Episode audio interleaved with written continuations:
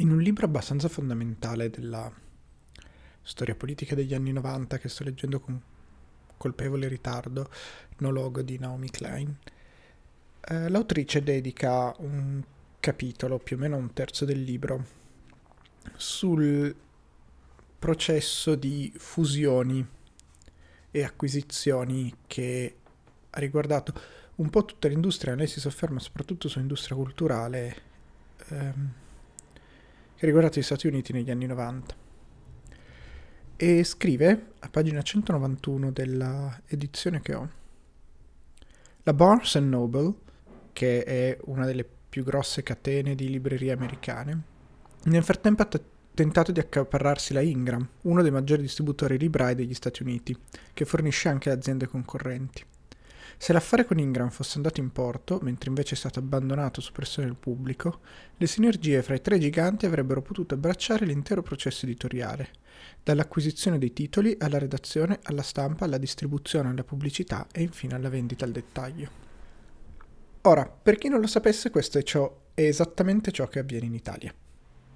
Nel senso che la movimentazione del libro oggetto quella chiamata distribuzione, cioè quello il processo che fa arrivare il libro dalla stamperia ai punti vendita e dai punti vendita al macero e un oligopolio strettissimo dove i tre principali player sono di proprietà di Giunti, Mondadori e di una accordo commerciale tra Feltrinelli e James. James non suona così comune, ma è un enorme gruppo editoriale che ha, se ricordo bene, tra i suoi marchi Salani, Guanda, Longanesi e un altro bel tot. Questo è particolarmente interessante perché ci permette di fare una riflessione su quella che in economia si chiamano settori o produzioni verticalmente integrate.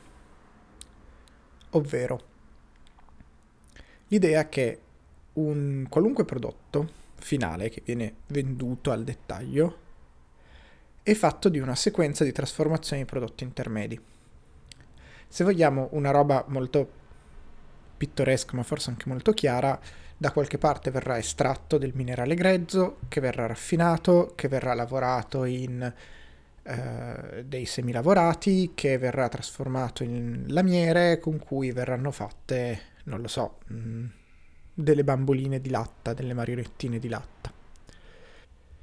Ognuno di questi passaggi può in linea teorica essere fatto da un'azienda diversa. Oppure de jure de fatto dalla stessa azienda quando pezzi di processo sono coordinati da una stessa azienda, si parla di settore verticalmente integrato. Questo è interessante perché da una parte è tendenzialmente ciò che migliora l'efficienza del processo, nel senso che puoi produrre esattamente quello che ti serve, come ti serve, internalizzare tutta una serie di costi, eccetera. Dall'altra parte è un enorme problema in fatto di concorrenza.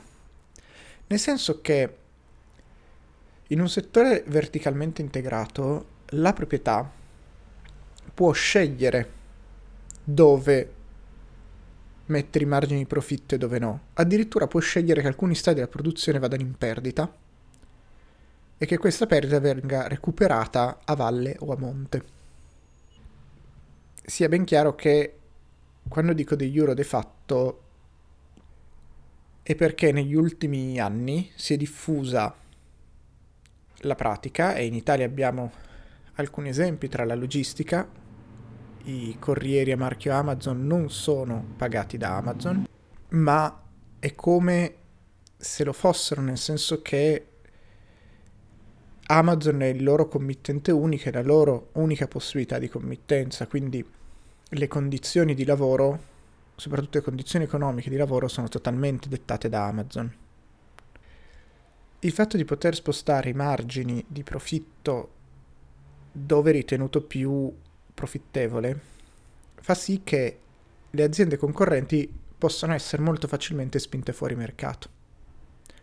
Mi spiego. Prendiamo il caso dell'editoria. Dove avviene questo collo di bottiglia la distribuzione? Avendo un oligopolio, quindi poche aziende che se ne occupano, per di più integrate in altri gruppi editoriali, quindi che non hanno l'interesse affinché questa parte del processo sia eh, particolarmente lucrativa, poi credo lo sia per come funziona, però in linea di principio non lo deve essere, fa sì che se dovesse servire, cioè se si presentasse un concorrente, i grandi gruppi possono spostare i, i margini dalla distribuzione alla vendita. Questi gruppi possiedono anche tutti delle catene di librerie, giunti al punto Mondadori Store e le Feltrinelli Librerie, obbligando chi arriva a lavorare in perdita e quindi ad avere un'attività economica non sostenibile se non hai delle, delle entrate secondarie. Ed è un po' quello che viene fatto in realtà usando la distribuzione per schiacciare la produzione nel senso che ci sono dei meccanismi su come vengono calcolati i resi, eh, quante copie tu devi anticipare come editore, a chi vanno i costi di magazzino, di movimentazione, eccetera, che fa sì che le condizioni di lavoro nella parte di produzione del mercato editoriale in Italia siano dettate dalla distribuzione. E una delle cose più evidenti è l'iperproduzione di libri che probabilmente nessuno leggerà, perché per come funzionano le regole di magazzino in Italia, è necessario avere per l'editore un flusso costante di prodotti da mandare ai magazzini di distribuzione per in qualche modo compensare i resi del prodotto precedente, semplificando molto. Ora, se questi mega conglomerati possono essere di interesse economico perché sono più efficienti a operare, il punto è in che direzione operano, cioè dove viene usata questa efficienza. E al solito, essendo questi conglomerati conglomerati privati, l'efficienza è quella nel aumentare i margini per la proprietà e quindi fattualmente alzare i prezzi o ridurre gli stipendi dei lavoratori. E questo diventa particolarmente problematico nel settore culturale, perché da una parte se vogliamo ancora raccontarci a favoletta che siamo una democrazia matura, la produzione culturale e i media sono una parte fondamentale di essa.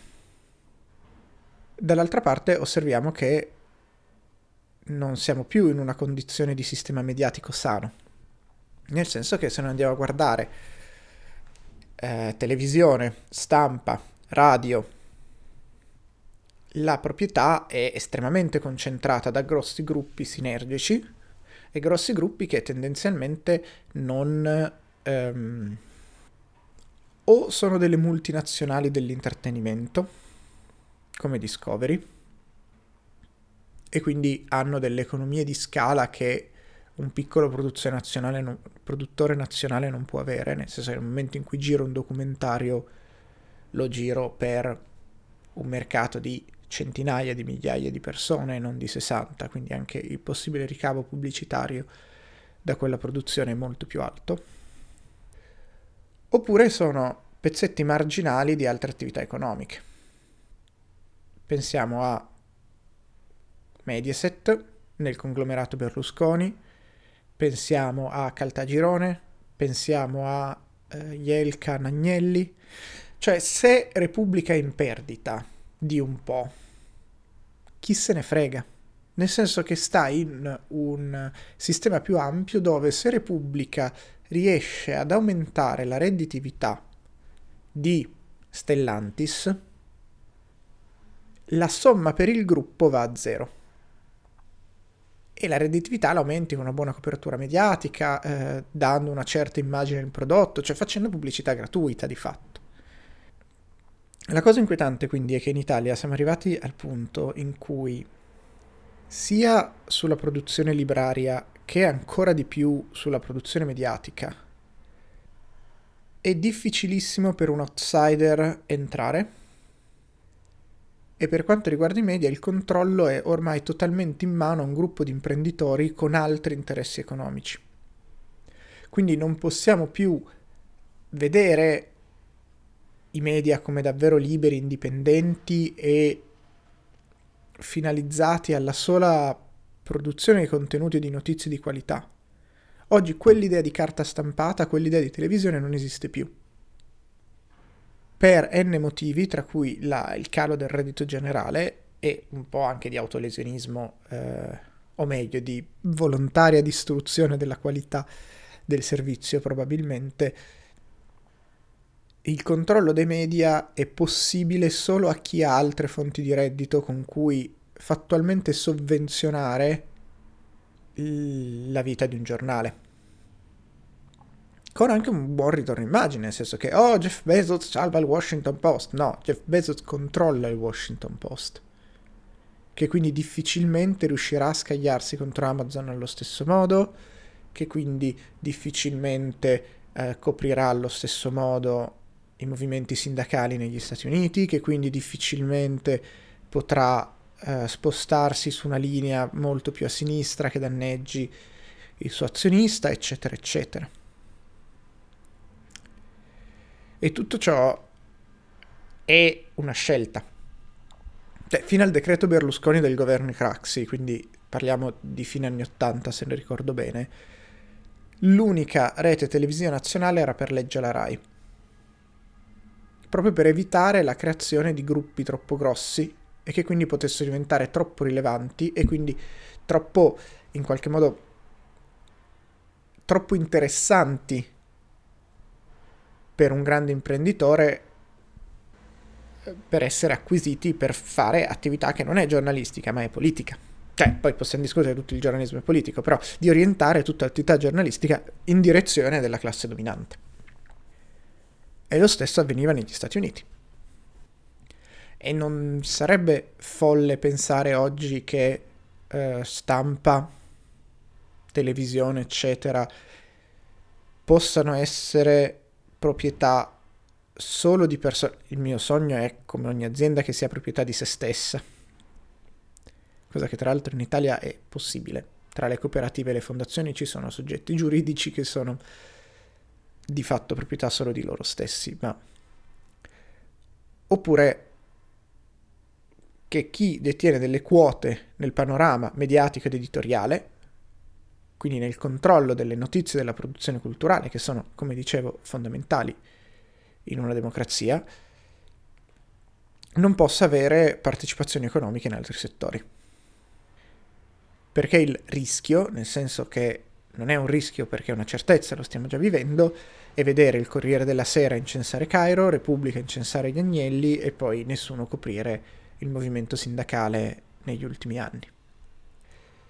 E questo è uno di quei pezzetti che, senza ombra di dubbio, non fa dell'Italia una democrazia matura, non più una democrazia matura, nel senso che vengono meno alcuni, tra cui la libera stampa, dei principi che per tutta la tradizione classica liberale um, erano considerati alla base e che sono fattualmente alla base della democrazia come la immaginiamo, quindi un sistema in cui anche solo con la versione di destra tutti abbiano le stesse possibilità formali di accedere al potere e determinare la propria condizione, questa roba non è più vera.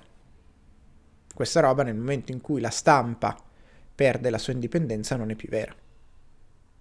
Questa cosa nel momento in cui le differenze di censo sono così grosse non è più vera.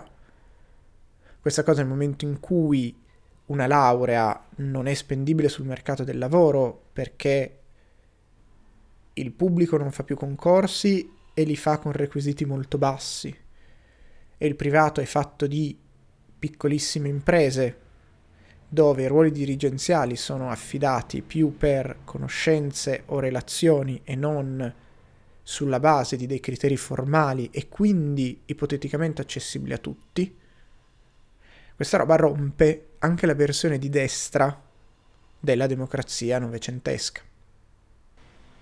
Come fare? Boh, intanto recuperare norme antitrust, ricominciare a discutere del settore della produzione culturale, che è un settore strategico, e trovare un modo di raccontare al mondo che i ricchi sono una iattura sociale e non una cosa desiderabile.